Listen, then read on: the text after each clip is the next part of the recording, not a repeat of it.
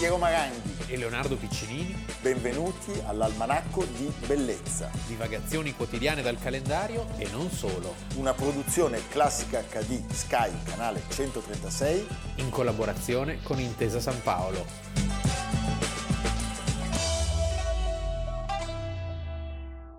Almanacco di Bellezza, 24 dicembre. Piero Maranghi. Leonardo Piccinini. Beh, la gallina è di nuovo accesa e abbiamo ricevuto due doni di Natale molto importanti, quindi ringraziamo Guido e Maria Zanichelli perché siamo contenti di poter annunciare al pubblico che noi domani sera avremo il cenone perché ci hanno mandato due libri eh, e, e noi li mangeremo perché ah, non c'è più niente. Eh?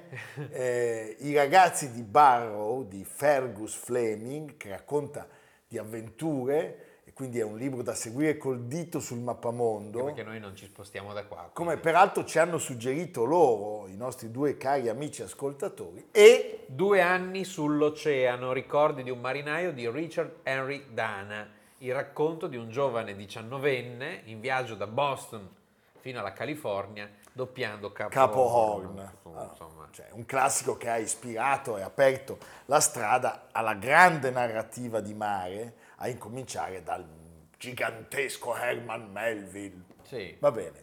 Noi Prenderemo quindi ringraziamo esempio. Guido e Maria Zanichelli, la gallina accesa e soprattutto D'altra parte oggi è la vigilia. è la vigilia stiamo, stiamo voi- valutando su come cucinare. Se voi doveste incontrare qualche Babbo Natale che assomiglia a Piero, Non è sono lui, io. È lui. No, io è lui che s- dietro un modico Compenso. compenso si presta. E rimango incastrato nella, nella canna fumaria del, È cam- molto del bravo, è molto bravo perché intrattiene i bambini, Sì.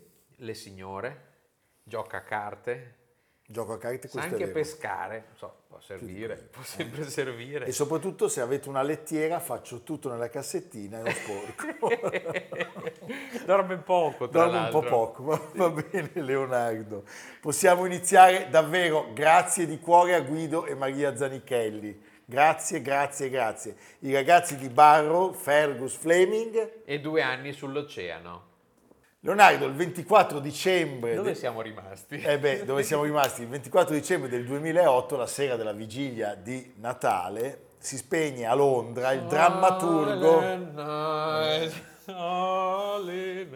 Harold, Harold Pinter. Allora, questa è una puntata dove tu Triste sei però, proprio, proprio quella... Vabbè. Proprio dickensiano più gigantesco, che Pinter, sì. eh? Tu se tiens, perché nella seconda parte ci sarà un altro mondo londinese e inglese. Da svariati decenni eh, lui era additato come il più importante uomo di teatro del suo tempo, drammaturgo, regista, attore, scenografo, ma anche autore di molte sceneggiature cinematografiche, tre che sono rimaste nella storia del cinema con Joseph Joseph, Losey, sì. The E Servant. The Servant, Che bellissimo. tra l'altro 1963 sono 60 anni dall'uscita di questo capolavoro con Dirk Bogard e, e il giovane Fox. e il giovane Fox. Senti, nel 2005, pochi giorni dopo aver tenuto a battesimo il suo ultimo dramma, che era in realtà un radiodramma, lui viene annunciato come vincitore del premio Nobel per la letteratura e lui con una lecture, lecture. eh, eh, che viene trasmessa all'Accademia svedese in una versione preregistrata dalla TV britannica, parla di arte, verità e politica, la tiene su una sedia a rotelle, probabilmente la stessa, pensate, dalla quale l'anno successivo sostiene la prova attoriale, la sua ultima apparizione teatrale, come interprete del monologo di Beckett. L'ultimo nastro di Crap. Questo Pinter è stato tutto, è stato attore teatrale, ha scritto commedie, è stato autore radiofonico e televisivo, è stato appunto collaboratore di Losey, è un teatro che discende dalla grande lezione di Kafka, di Beckett, dai drammi dell'assurdo, ci sono tutte le, le patologie dell'uomo contemporaneo, il linguaggio è un linguaggio corrente. È sempre stato in hit parade in Italia. Sì, perché è un mago del teatro, una grandissima padronanza di tutti gli effetti teatrali,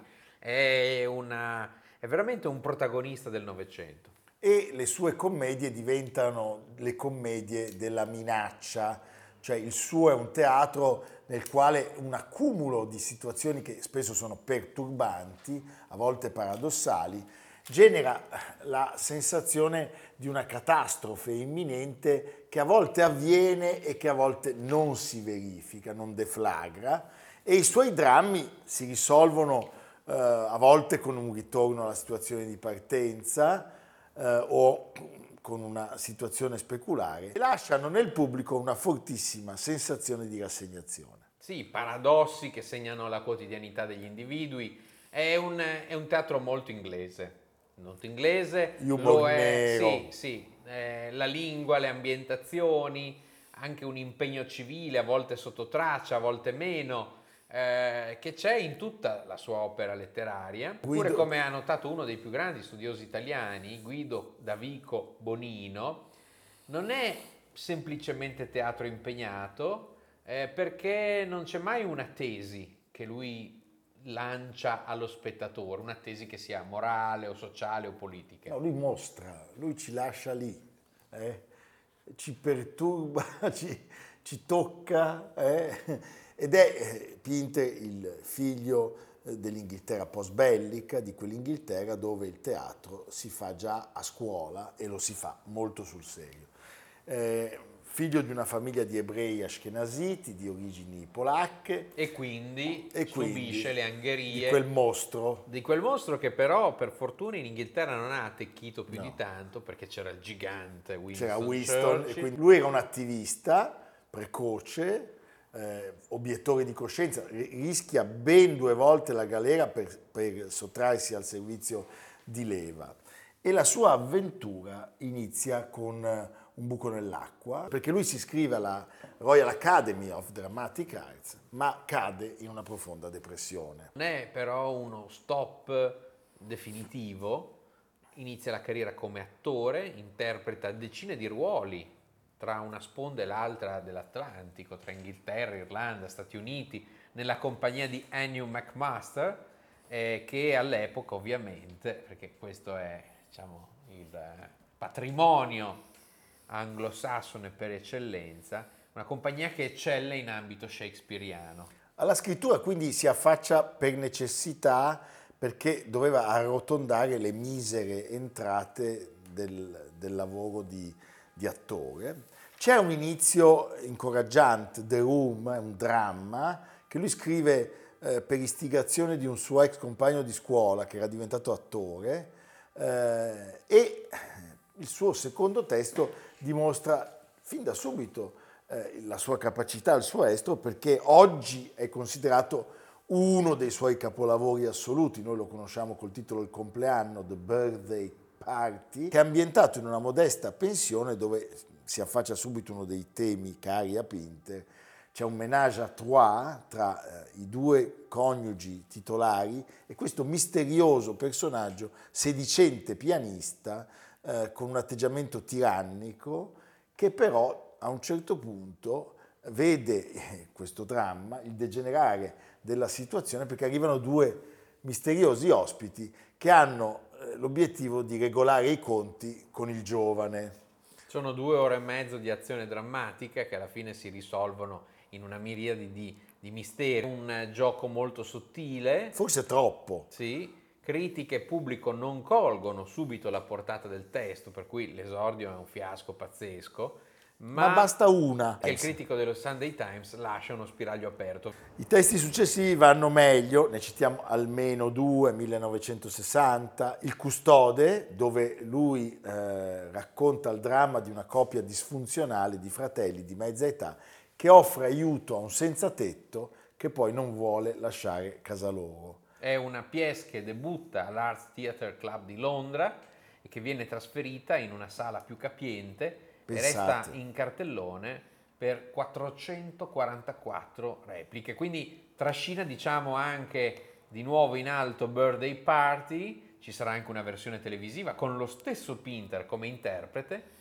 Voi E- di I'm Coming, Ritorno a casa nel 1964, Broadway, si aggiudica un Tony Awards, Beh, questa di filosofia. la storia è pazzesca. eh? che torna, torna a Londra dall'America, per introdurre la nuova moglie alla, alla famiglia Prolet. Alla famiglia Prolet e a dispetto della distanza sociale la moglie cede alle profferte dei due cognati e del suocero. E quindi il marito tornerà da solo negli States. Sto, e lei fa la prostituta? Sì. Bah, una storia pazzesca. Il teatro di Pinter quindi è uno dei più riusciti esercizi di stile che la letteratura dell'Occidente abbia intrapreso negli ultimi 70 anni sono testi che eh, offrono un'esplorazione dei meccanismi subdoli, sottili, violenza, sopraffazione, di cui i rapporti tra individui sono, sono pieni ogni giorno. Quindi e... sono situazioni ordinarie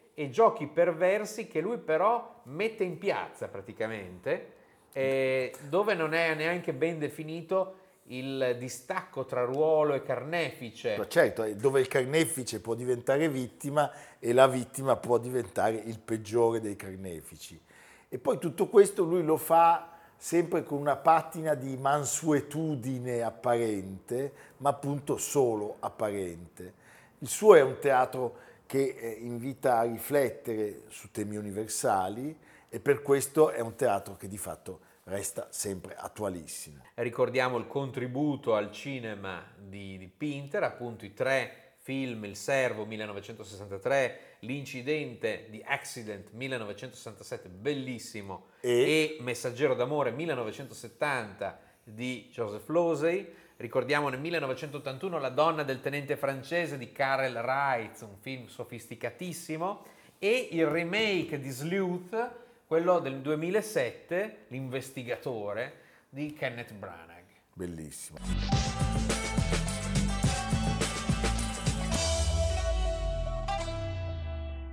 L'abbiamo preso un po' alla larga, ma ci piace anche stare nell'attualità, perché a volte i nostri almanacchi di bellezza si innestano proprio sull'attualità, aprendo, perlomeno a me e a Leonardo, orizzonti del tutto sconosciuti.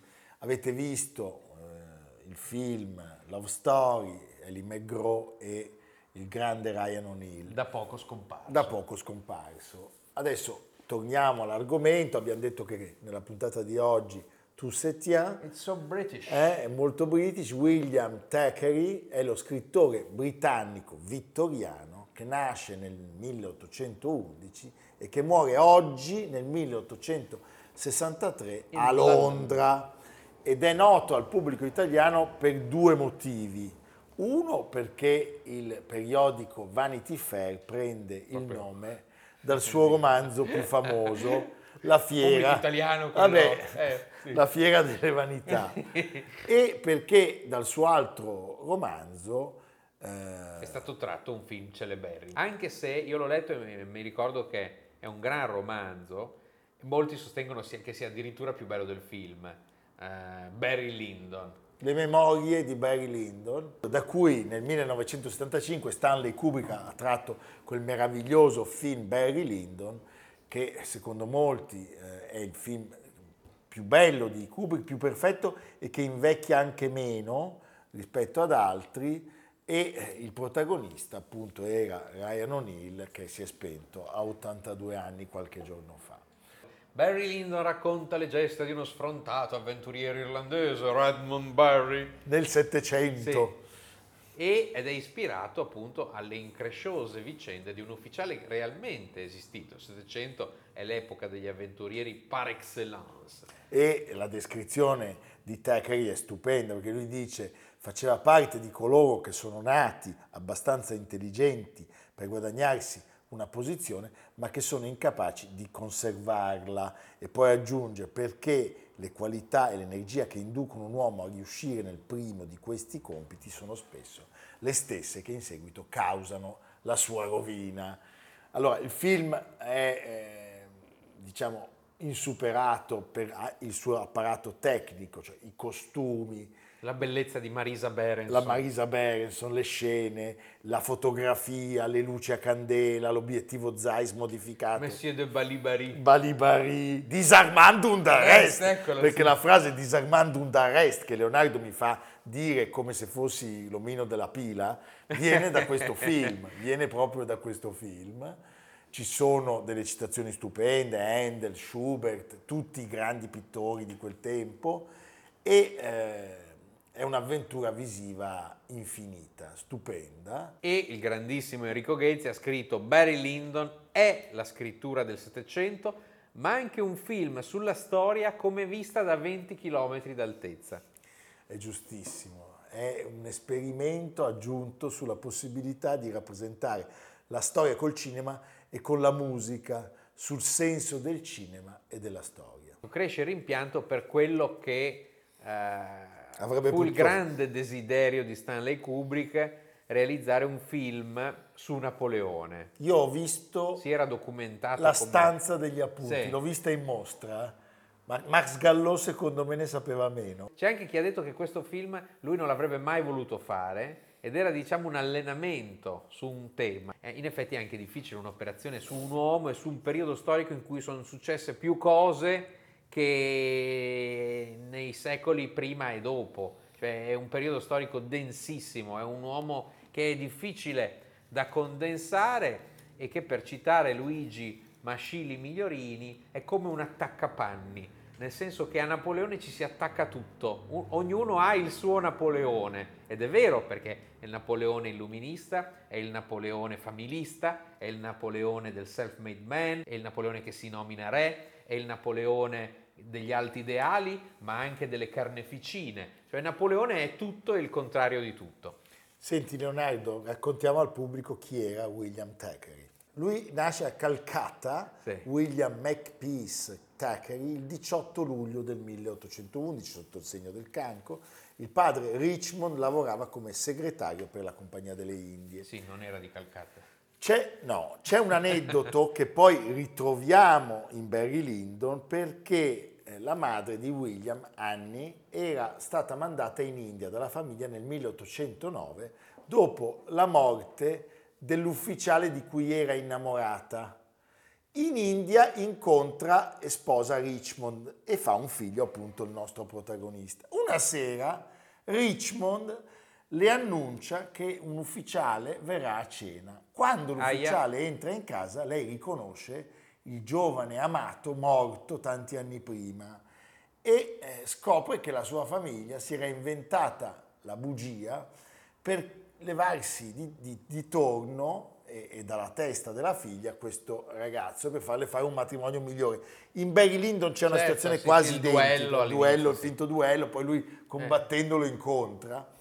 Alla morte di Richmond, lei finalmente, dopo aver spedito William in Inghilterra, Lei poi ci tornerà Certo. nel 1821 perché finalmente sposerà il suo ufficiale. Sposa l'ufficiale. Vedi che corsi e ricorsi.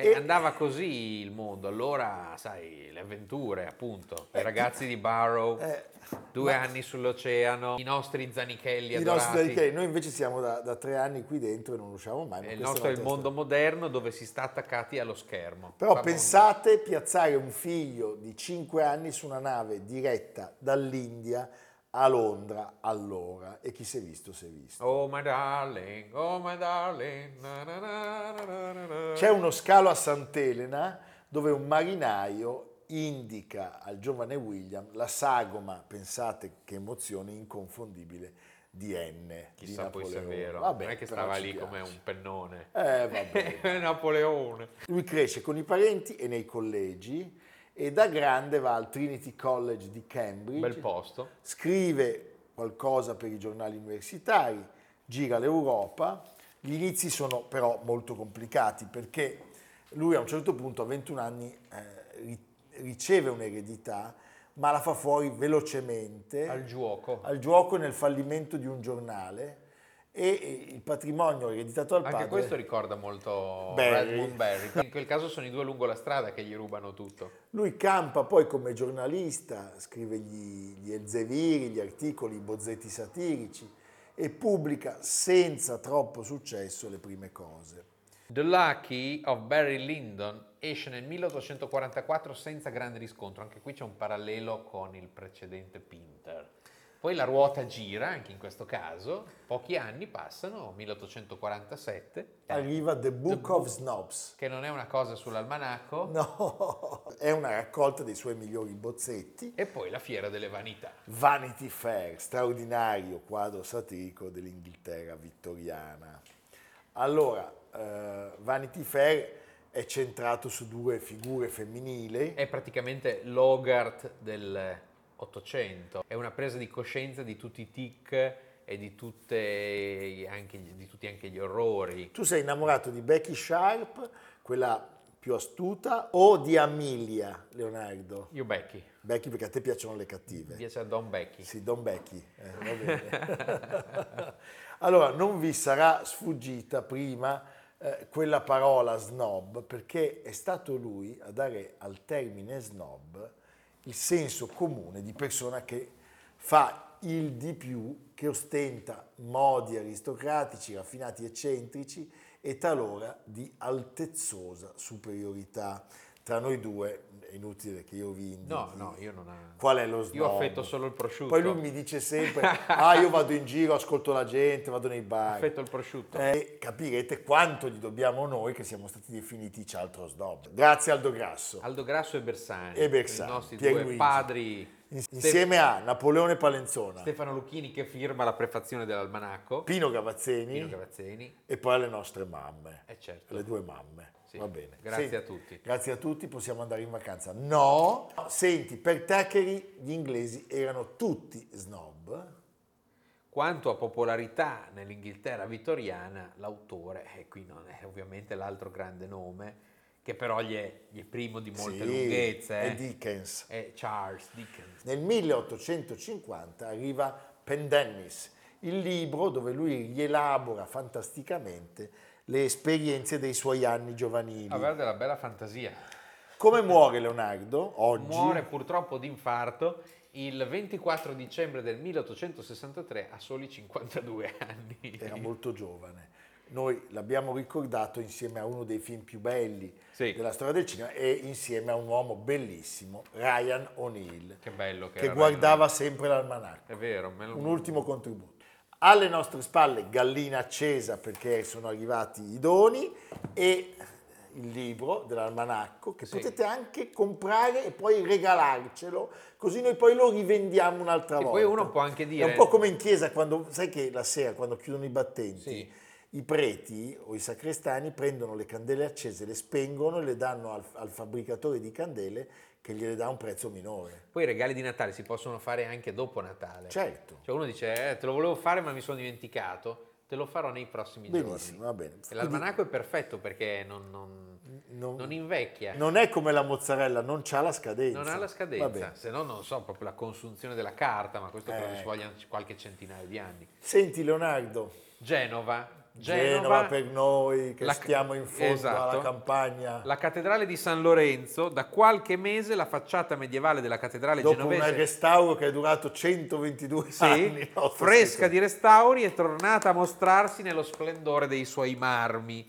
Ma chi l'ha fatta? Per me l'ha fatta il nostro adorato Francesco Siccardi. Eh, Facciamo gli auguri di Natale a Francesco Siccardi. auguri, tanti auguri, uomo di mare. Uomo di mare, Francesco Come la Siccardi, canzone Gente di mare. gente di mare, Gente di- al sovrintendente del teatro di Genova Claudio Orazzi, e a tutti i genovesi. a tutti i genovesi, la superba. La superba. Quando non sapete dove andare, seguite il mio consiglio, andate a Genova, Beh, non sbagliate sappiamo, mai. Tu a Genova ne combini peggio di Bertoldo in Francia. Addirittura. Vabbè, ecco, la facciata della chiesa di Genova è stata realizzata dai magistri della valle d'Intelvi, Eh. Tra il lago di Como e il lago di Lugano. Quindi noi E siamo felici noi- e Ponna! E siamo lì. E siamo a lì. Ponna! Qualche- di qualcuno di Ponna. Va bene, basta. Hai capito? E allora, siccome abbiamo citato Ponna, voglio salutare anche Giada e Luca Barbieri, adorati, e il Votolu con tutta la famiglia. Sì, verso la fine dell'anno si tirano le somme, Sì. si fanno i grandi ringraziamenti. Piero, cosa hai imparato quest'anno? Niente. Eh? Proprio niente come al solito. E con questo chiudiamo. Sono felicemente somaro. Ecco. Però vi voglio bene, domani No, Natale noi saremo sempre nelle vostre case. Adesso pare che ci sia il nostro cenone del 24 perché Amerigo oggi eh, ha catturato un gabbiano, è ancora vivo, è piuttosto in carica. Perché ha messo un sacchetto del pattume Eh, con un tranello. Tu sai che il gabbiano in escabeche è buonissimo. Sì, eh? Sì, è un piatto fantastico. Carne tenera poi. Eh. Eh, c'è, c'è- c'è dentro anche una lattina di Coca-Cola dentro il gabbiano. Va bene, noi siamo felici, ci vediamo domani. Domani, domani. Almanacco di bellezza A cura di Piero Maranghi e Leonardo Piccinini. con Lucia Simioni, Stefano Puppini, Jacopo Ghilardotti, Paolo Faroni. Riccardo Cassani, Nicolò Cazzola e Samantha Chiodini. Realizzato da Amerigo Daveri, Valentino Puppini, Luigi Consolandi. Stefania Margheritti, Alessandro Puppini. Una produzione classica HD, Sky, canale 136. In collaborazione con Intesa San Paolo.